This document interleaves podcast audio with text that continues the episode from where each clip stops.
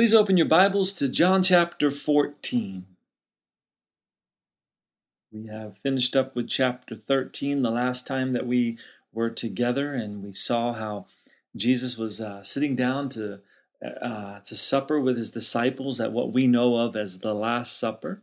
And he has shown them what it is to be a servant. He has revealed to them that one of them would betray him, and he has told Peter that Peter was going to deny the fact that he ever even knew Jesus. Now, of course, at this point, we know who it is that would betray Jesus. It was Judas Iscariot. But the rest of the disciples did not know this. Um, his disciples had no clue of who it was that was going to betray Jesus. But now Judas has left the room and but the, even with that, the disciples were just thinking that Judas had left to go buy some food or left to go give something to the poor. They had no clue that Judas was the one that was going to betray Jesus at this point. And we also studied in chapter 13 how um, Jesus had left them with a new commandment. It was a commandment in which he told them to love one another in the way that he had loved them. And at the end of chapter 13, he told them that he was going away. He said that he was going to a place where they could not follow him right now, but that they would be able to follow him there at a later time. So, you see, at this point in our study, we see that this was a very difficult time for the disciples of Jesus. But it was also a very difficult time for Jesus as well, because he knows that his uh, hour has come. He is only a very short time away now from being captured and being condemned to death. But the amazing thing is, is that even in the midst of all of this, in spite of all of this heartache, no, no matter how difficult this time was, Jesus still takes time to comfort his disciples. And here in verse 1 of chapter 14, Jesus says to them, let not your heart be troubled. You believe in God, believe also in me. So you see, Jesus comforts his disciples by telling them that their hearts do not need to be troubled. He knows that they trust in God, and he assures them that they can trust in him. But you see, the reason that they don't have to be troubled within their hearts is stated by Jesus in verse 2. He says, In my Father's house are many mansions. If it were not so, I would have told you, I go to prepare a place for you. So Jesus here is telling them that the place where he is going is back to heaven. And he gives them here a little insight as to what heaven is. There are many dwelling places, mansions, he says, and Jesus was going back to heaven to get those places all set up for those that would believe on him.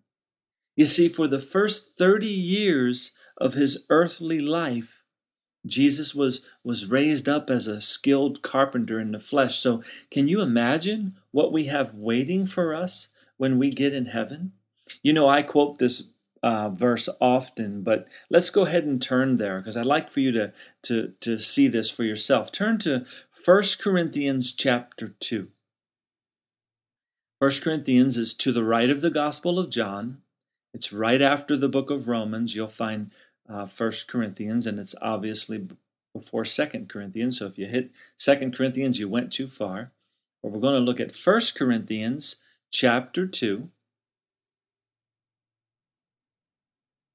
And we're going to go ahead and look down at verse 9.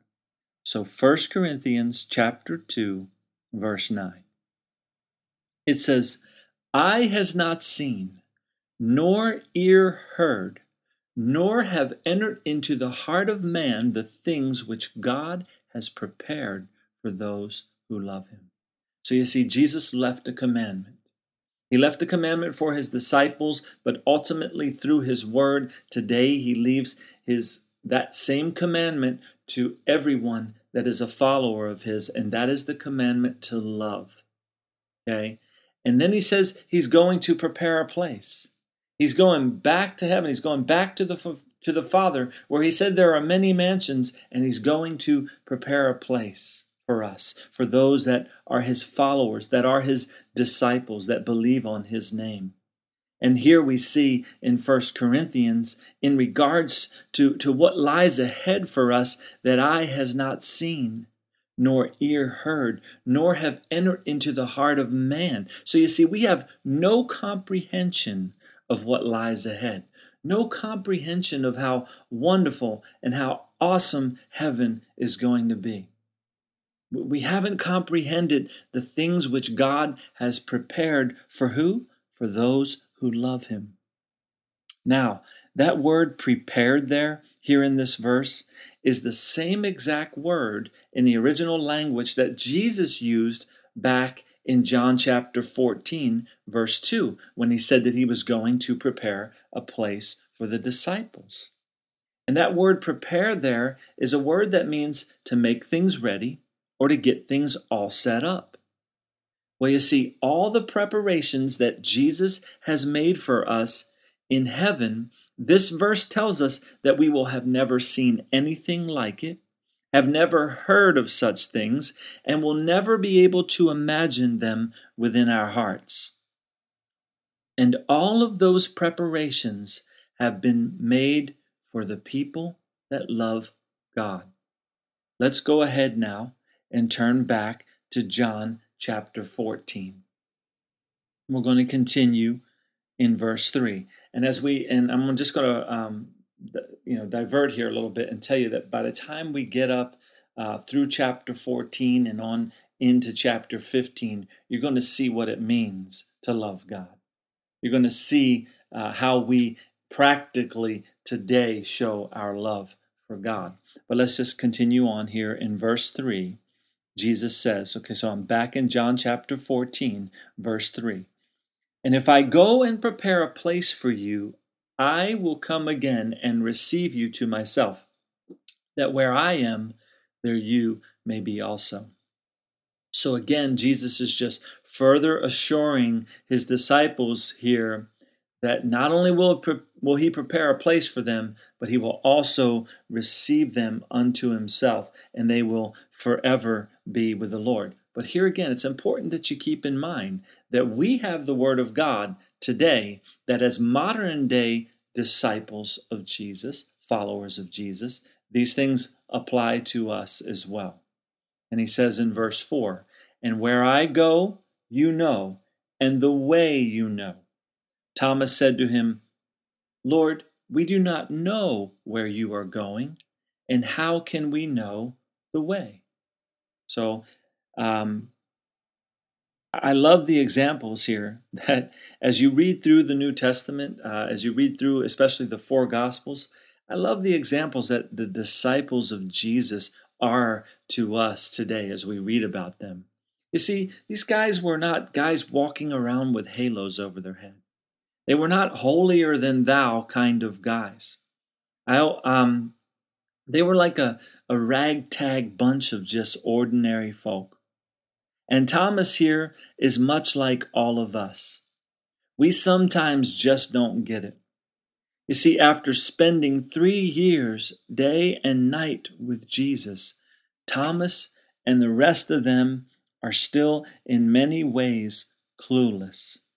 But you know, the good news is that Jesus doesn't expect us to know it all. He understands that when it comes to our comprehension of, of heaven, our comprehension of eternity, we all fall short. We can never be knowledgeable enough to be righteous. It doesn't come down to that. It's not about how much we know. It's not about us attaining to something. It's not about, uh, you know, we become better than everyone else around us. It's not about us at all. It's all about Jesus. That's what it all comes down to. It's not about who we are, it's about who He is. And that's what Jesus tells them here in verse 6. He says, I am the way, the truth, and the life. No one comes to the Father except through me. You see, Jesus is the only way into heaven. And because of the fact that the disciples knew Jesus and believed on Jesus, Jesus is telling them, hey, you know the way because you know me. I am the way. I am the truth. I am the life. And you know, so many people, even today, are trying to find their way through this life. But Jesus is the way. So many people go on a quest to find the truth, but Jesus is the truth. And without Jesus, we can never really know what true life is all about. Because without Jesus, everyone is spiritually dead because of sin. But we are made alive in Jesus Christ. Let's let's look at a, a few scriptures that speak to this fact. Let's turn to Ephesians chapter 2. Ephesians is to the right of the Gospel of John. It's between Galatians and Philippians. Um, we're going to look at Ephesians chapter 2.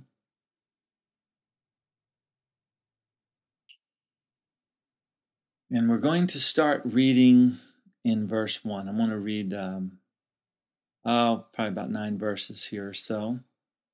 So, Ephesians chapter 2, verse 1.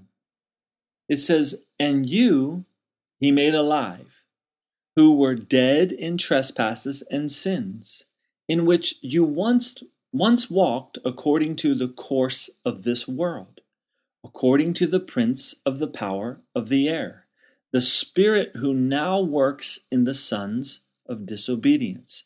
You got to think about these scriptures as we read them.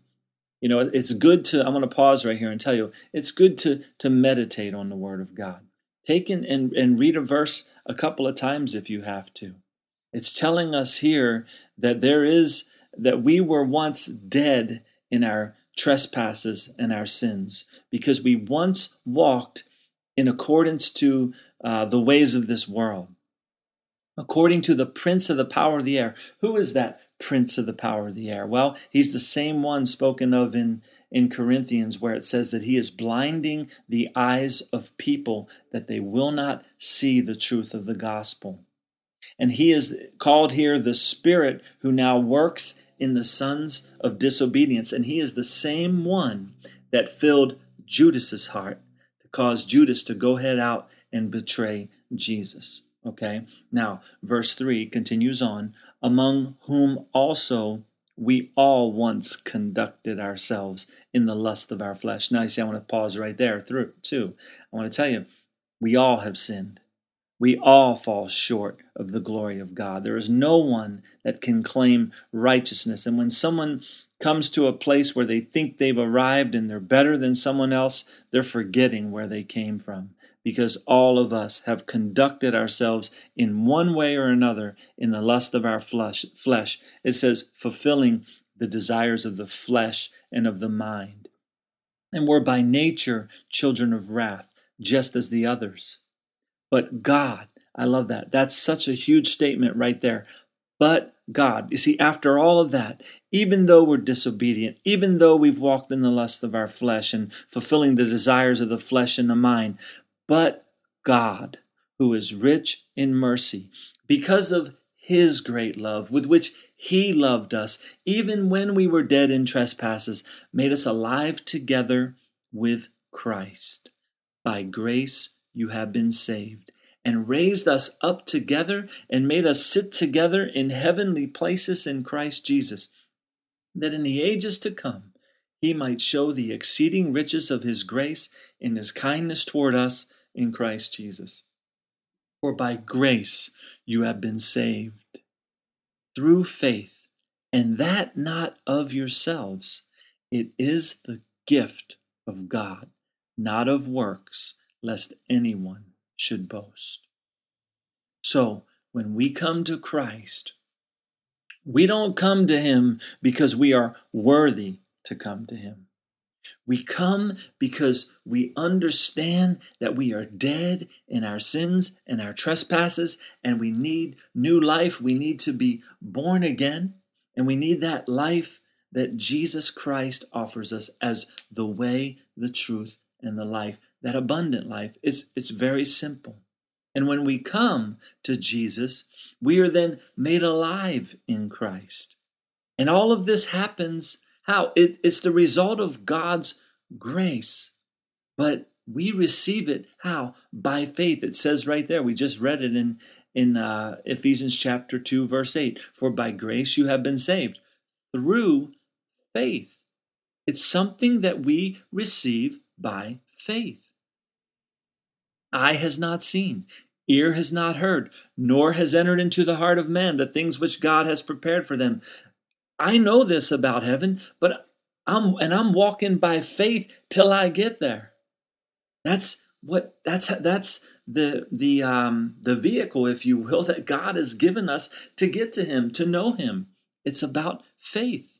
And each one of us has a measure of faith that we can come to God. And then we grow in our faith as we study the Word of God. Romans says faith comes by hearing, and hearing by the Word of God. So, in other words, we are growing in our faith as we hear, as we read, as we study the Word of God. It's just like a newborn babe. The Bible says to, as newborn babes, desire the sincere milk of the word that you may grow thereby.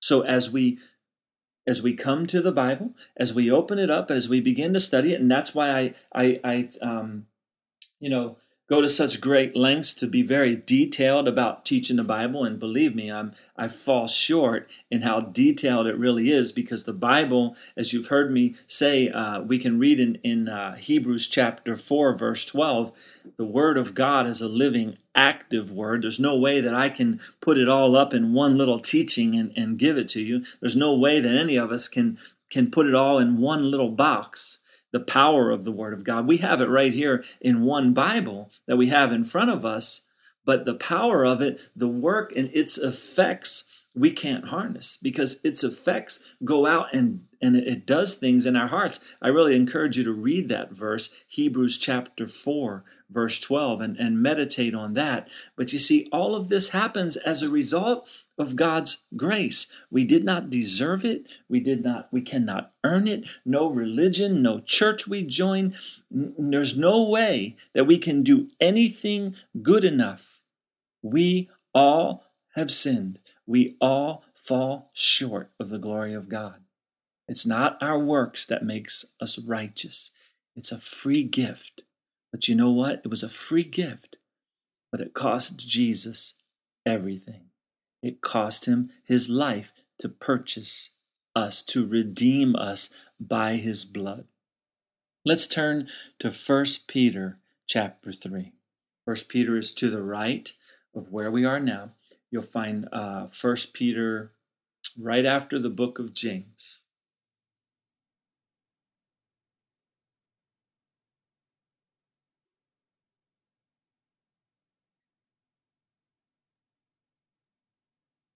First Peter, and we're going to look down at verse 18.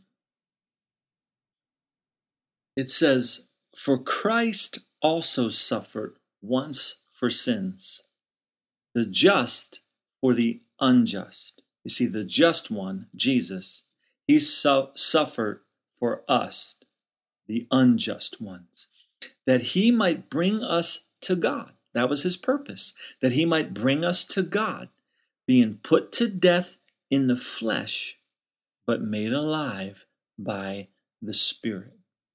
You see, and that is exactly what happens when a person is born again. They've come and they've placed their lives into God's hands, into the Lord's hands. They, they've surrendered their life. They say, I'm not going to do it. I'm not good enough to do it. I, you know, eh, oftentimes, you know, I've been walking as a, a follower of Jesus for 24 years. And, you know, I remember back when I first came to that place, you know, when I began to read the Bible and began to to grow in the knowledge of the Lord and to understand the truth about His Word and, and who He really is. Know, I remember when I first came to that place, it, it was kind of like you know, I had gotten some type of disease. And all of a sudden, as, as I began to, to mention the Lord, it was like people began to, to peel away and, and to, to shy away from, from me because of that fact. But it wasn't that I had come to a place where where I was better than anyone else. I had actually come to a place where I realized how wretched I was, how much I needed a Savior.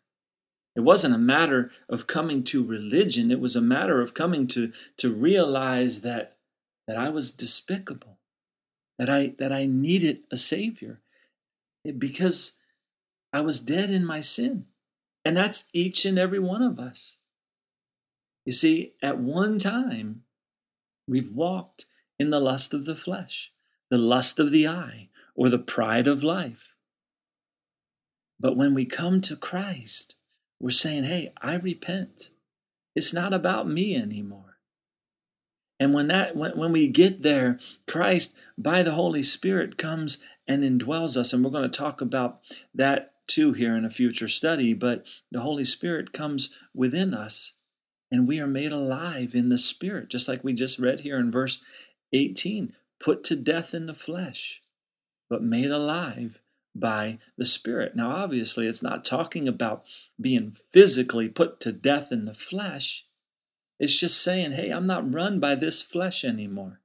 I'm dead to me. I'm, I'm alive now to Jesus Christ.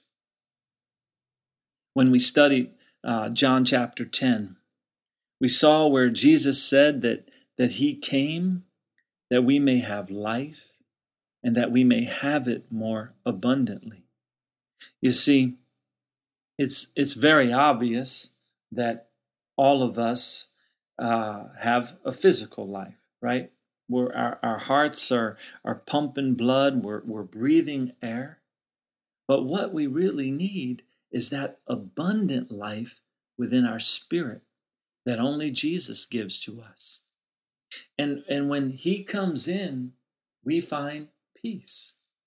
You know, let's go ahead and turn there. Let's turn to John chapter 10. I know we just studied it a few weeks back or so, but let's turn to John chapter 10.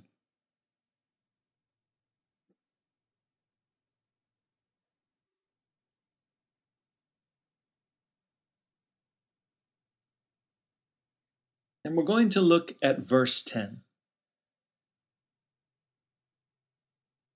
It says, The thief, this is Jesus speaking, he says, The thief does not come except to steal and to kill and to destroy. I have come that they may have life and that they may have it more abundantly. He's speaking of all of us. We are the they. He's come that we may have life and that we may have it more abundantly. But like I said, there is an enemy. There is an enemy to our souls. He desires that you would be lied to, that you would be destroyed. But the other side of the story is that we have a Savior who offers the total opposite. He offers abundant life, and that Savior is Jesus Christ. And a person must make a choice. They must make a choice as to who they will serve. You got to take a stand. There really is no such thing as straddling the fence when it comes to where you are with the Lord. You must choose to surrender and commit your life to Christ, or otherwise you will be led by that Satan. You'll be led by the one who is blinding the eyes of people, the one who is the, the thief that comes to, to steal and to kill and to destroy. Now, you may say, Well, I'm not a Satan worshiper. No, it's not about that. But there's only, there's only, God, in, in His Word, God says, Behold, I set before you death and life. Choose life, He says. Choose life. And that, that goes all the way back to the Garden of Eden, too. They had a choice.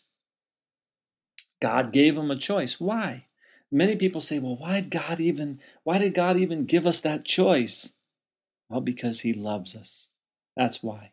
He didn't create slaves, he didn't create robots, he doesn't force us. What kind of love is it when you force someone to love you? God's not that way. He he loves us so much he first gave us a choice. And then when we blew it, He loved us so much. He couldn't stand it. He couldn't stand being away from us. He loved us so much that again, He gave us His only begotten Son. He Himself, God became flesh. Now you can go back and read John chapter 1, and I encourage you to do that. But in the beginning was the Word, and the Word was with God, and the Word was God. You see, and then in chapter 1, it goes on to say there, John, it, it goes on to say that the Word became flesh. God so loved the world. He loved us. He gave us another chance. But that's it. This is our last chance. It's choose Jesus or choose an eternity separate from God. Satan, though, desires to keep you from knowing all of this. He desires to keep you from knowing the abundant life that is in Jesus Christ. And he'll do anything to distract you from it. But you know, that's why I'm always pointing you back to the Word of God, because this is the only place where we can find out the truth about God. The world will twist this. There have been many people that have come and taken the scriptures and have twisted them and have made them say what they want to say, taking it out of context. That's why it's important that you go back and you read it and you know it for yourself. And as we turn back now to John chapter 14, let's continue on with our study here. Jesus, so Jesus tells the disciples that he is the way, the truth, and the life. And then in verse 7, he says, If you had known me, you would have known my Father also. And from now on, you know him and have seen him. You see, this is another very clear statement as to the divinity of Jesus Christ. He was there in their presence as God in the flesh. But here again, we see in verse 8 an example of like I said, I, I, I, love the example. I love the way the disciples are because they're much like all of us. Philip says in verse 8, Philip said to him, Lord, show us the Father, and it is sufficient for us. So, you know, you almost want to say, wow, how can Philip say such a thing? Well, the truth is, we all probably would have said the same thing. But you know, Jesus wants us trusting in what he has said to us in his holy word. We are called to be a people that walk by faith and not by sight. Philip's saying, Show us the Father, and that'll be sufficient for us. But Jesus says to Philip in verse 9, Have I been with you so long, and yet you have not known me, Philip? He who has seen me has seen the Father. So how can you say, Show us the Father? You know, there are millions of people that profess Christianity today. All over the place, there are mega churches here in the United States that are even filled with thousands of people that, in many ways, they don't even open their Bibles and they don't even know these truths about Jesus Christ. He is God. He is not just a good man, he was not just a great prophet. When the disciples saw Jesus, they saw the very face of God. You and me today have not yet had the privilege to see him with our eyes, but we will when we get to uh, heaven.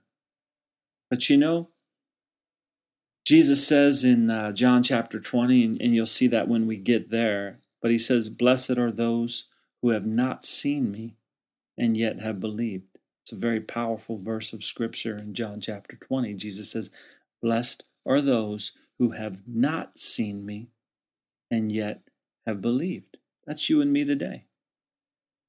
We haven't seen him, but yet we believed. And there's a blessing in that. There's a blessing in walking by faith. There is joy and there is peace and there is a contentment that you have within you when you surrender your life by faith to Jesus Christ. And you take your eyes off of everything else And it's hard.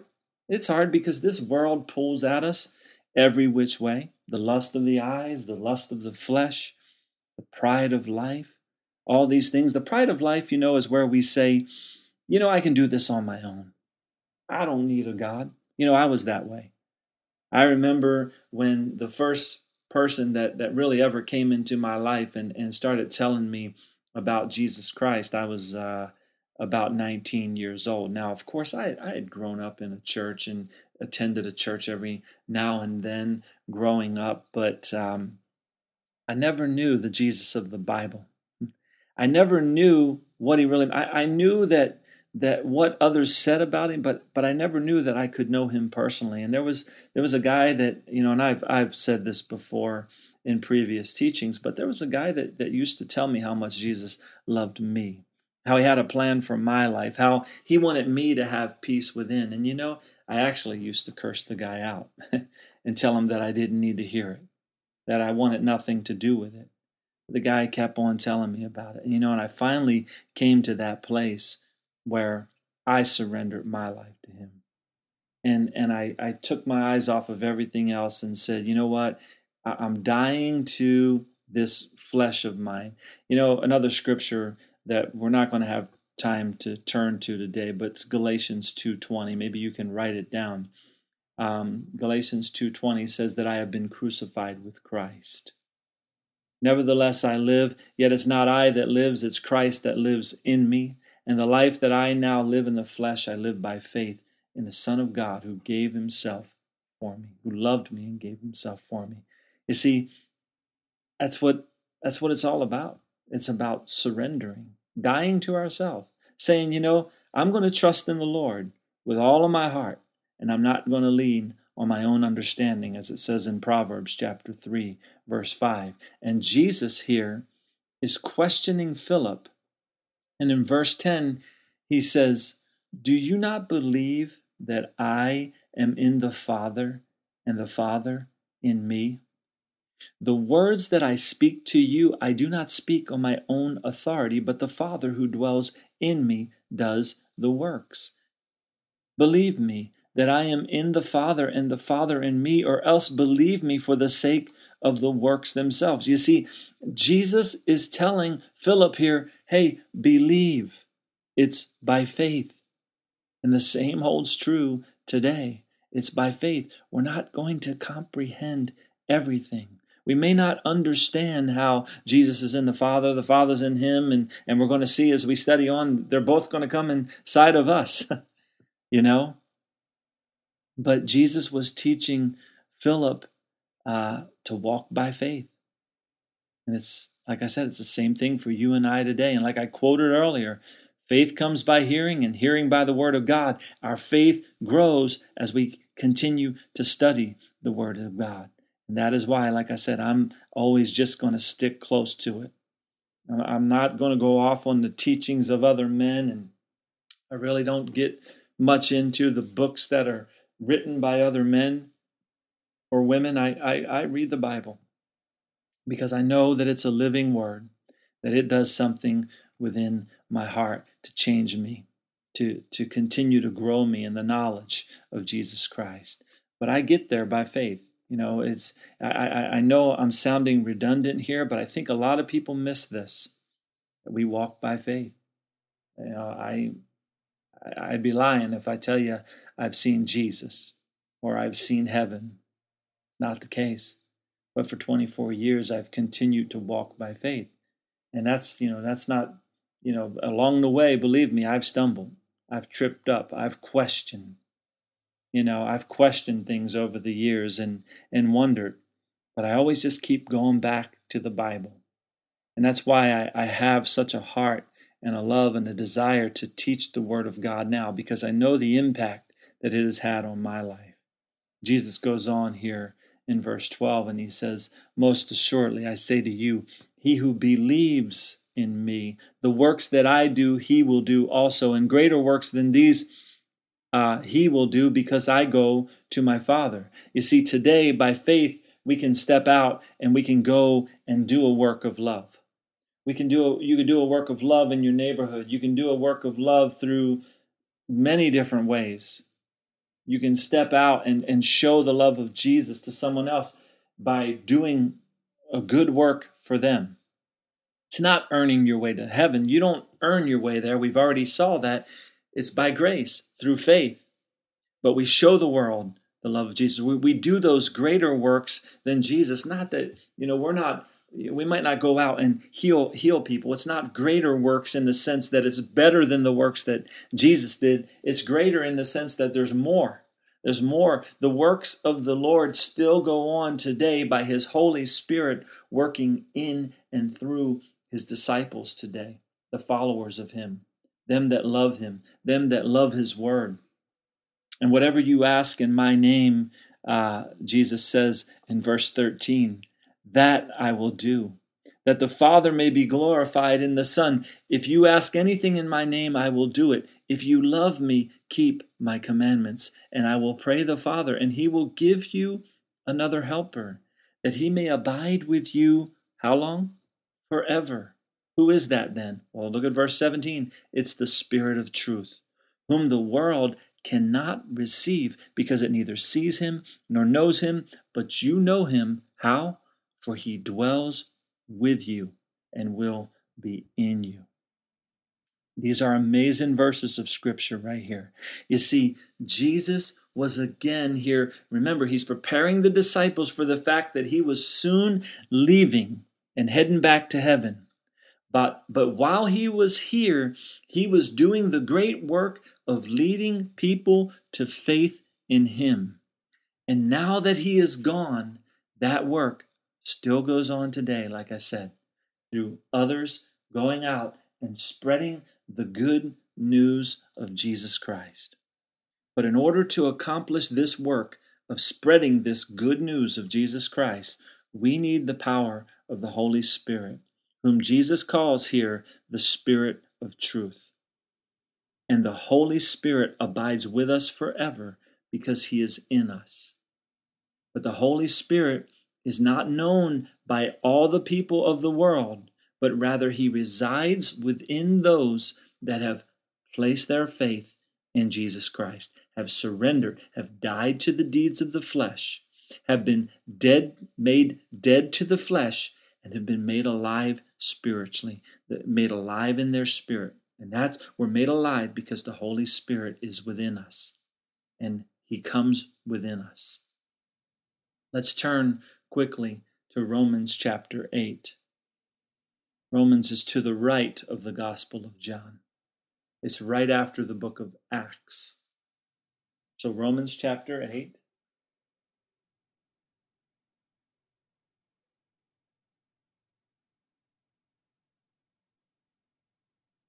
And let's read uh, verse 13 and 14. It says, for if you live according to the flesh, you will die. But if by the Spirit you put to death the deeds of the body, you will live. For as many as are led by the Spirit of God, these are the sons of God. So you see, you come to that place where you are led by the Holy Spirit when you stop living according to the desires of your flesh you make the choice to stop. And at this point, you become a child of God. And in order to love others with God's love, remember we've talked about God's love, which is that agape love, that unconditional love. In order to love others with that unconditional love, we need the power of the Holy Spirit. Because without the power of the Holy Spirit, without us being made alive spiritually, without us having that contentment, that peace, and that joy, and that unconditional love that the Holy Spirit brings within us, without that, it's impossible for us to love others. People will kick you off left and right. They'll cut you off on the road, or they'll do stupid things, or they'll do things, and you'll do stupid things. And you know, on and on. We cannot rely on the flesh, not our own or other people's flesh. We must rely completely on God. And when and, and we rely on God when we surrender our lives and say, I'm done with me. It's not about me uh, leading this life. It's come into my heart, Jesus. Make me new by your Holy Spirit. And then we just begin to walk by faith in that. We continue to grow in the grace and in the knowledge of Him by reading His Word. And then we mature. And sooner or later, we find ourselves 10 years old in Jesus Christ. And we find ourselves 15 years old in Jesus Christ. And we look back and we say, Oh my, how I've grown. But no, we look back and we say, Thank you, Lord. Because apart from you, I can do nothing. So there's never a point you know, I, I, I've said it a couple of times, and even in this teaching alone, I've walked with the Lord 24 years, but it's not me. I mean, t- tonight I can go out and, and, and offend everybody on my block. You know, we all stumble. I need the Lord. I need the power of the Holy Spirit. It's not by might, it's not by power, it's by His Spirit and back in John chapter 14. Jesus continues the, to comfort the disciples. And he goes on to say in verse 18 of chapter 14 I will not leave you orphans, I will come to you. A little while longer, and the world will see me no more, but you will see me because I live, you will live also. So we have the promise of eternal life. And we have the assurance that we will someday see Jesus face to face. We will someday inherit a kingdom that will never fade away, as do the things of this earth. Jesus didn't leave us as orphans. He himself came to us. How? By His Holy Spirit coming within us. And because He lives, we live also. In other words, we have that abundant life. And remember, separate the two. Separate this physical life from that abundant spiritual life that Jesus gives to us, because that's what Jesus is talking about here. Turn to Hebrews chapter 12. Hebrews is toward the back of your Bible. It's right after Philemon, and it's right before the book of James. Hebrews chapter 12. And uh, we're going to look down at verse 28. So hopefully you're there. Like I said, it's right after Philemon and right before the book of James, Hebrews chapter 12, beginning in verse 28. It says, Therefore, since we are receiving a kingdom which cannot be shaken, let us have grace, by which we may serve God acceptably with reverence and godly fear, for our God is a consuming fire. So you see, we're receiving a kingdom that cannot be shaken. So now let us be people of grace and let us serve God by being people of grace. But we're going to see the face of God someday. And, and, and because of that, we should live with reverence and godly fear. There should be in our lives a, a putting off of one way of living and the putting on of another way of living. Turn to uh, Ephesians chapter 4. Once again, Ephesians is between Galatians and Philippians. Now, this study's a little bit longer than what I normally do, but hang with me here because we're, we're getting close to being finished. Ephesians chapter 4. And we're going to read verses 21 through 32. It says, if indeed you have heard him and have been taught by him, as the truth is in Jesus, that you put off concerning your former conduct the old man, which grows corrupt according to the deceitful lust, and be renewed in the spirit of your mind. Okay? So there we see, like I had mentioned, a putting off. And every one of us, by nature of our birth, has an old man that needs to be put off. There's the shedding of the old, and there's the receiving by faith of the new. Unfortunately, when we're born again, we do not receive a new body at that time. Uh, wouldn't that be nice? I'd be 24 years old right now again but we still carry around the same body that we were given at birth. It's just, for me, it's bigger, it's slower, it's got more wrinkles, it's weaker, etc., etc. But you see, we are renewed where? In the spirit of our minds. It takes place on the inside, not on the outside. And it comes about through us coming to the knowledge of who Jesus Christ is. And it goes on here in verse 24 to say that we put on the new man, which was created according to God in true righteousness and holiness. So there's the new man.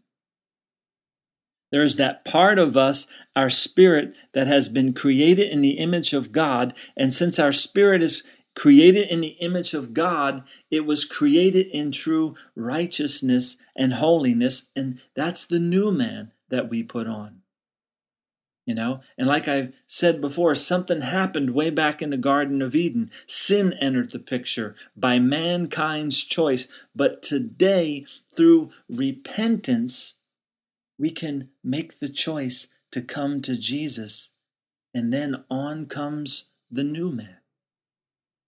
And from that point on, as it says here in verse 25, we begin to be different people. We put away lying. Let each one of you speak truth with his neighbor, for we are members of one another. Be angry and do not sin. Do not let the sun go down on your wrath, nor give place to the devil. Let him who stole steal no longer, but rather let him labor, working with his hands what is good, that he may have something to give to him who has need. Let no corrupt word proceed out of your mouth. Think about all these things. But what is good for necessary edification? That's what we should be speaking. Speaking good things, that it may impart grace to the hearers. Verse 30 And do not grieve the Holy Spirit of God, by whom you were sealed for the day of redemption.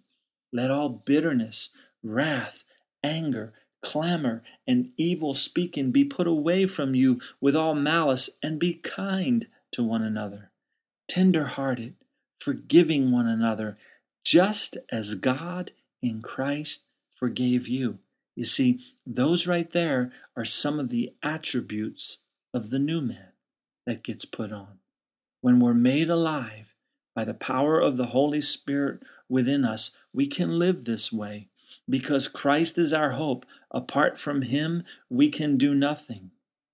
That's why Jesus said we must be born again. We must be born of the Spirit. And turning back now to chapter 14 of the Gospel of John, we'll go ahead and finish it up. But let's read verses 18 and 19. And then I'm going to read uh, right on in to verse 20. I know I've already read verse 18 and 19, but I want to read them right here in their context, right on into verse 20. So, John chapter 14, verse 18. I will not leave you orphans, I will come to you. A little while longer, and the world will see me no more, but you will see me.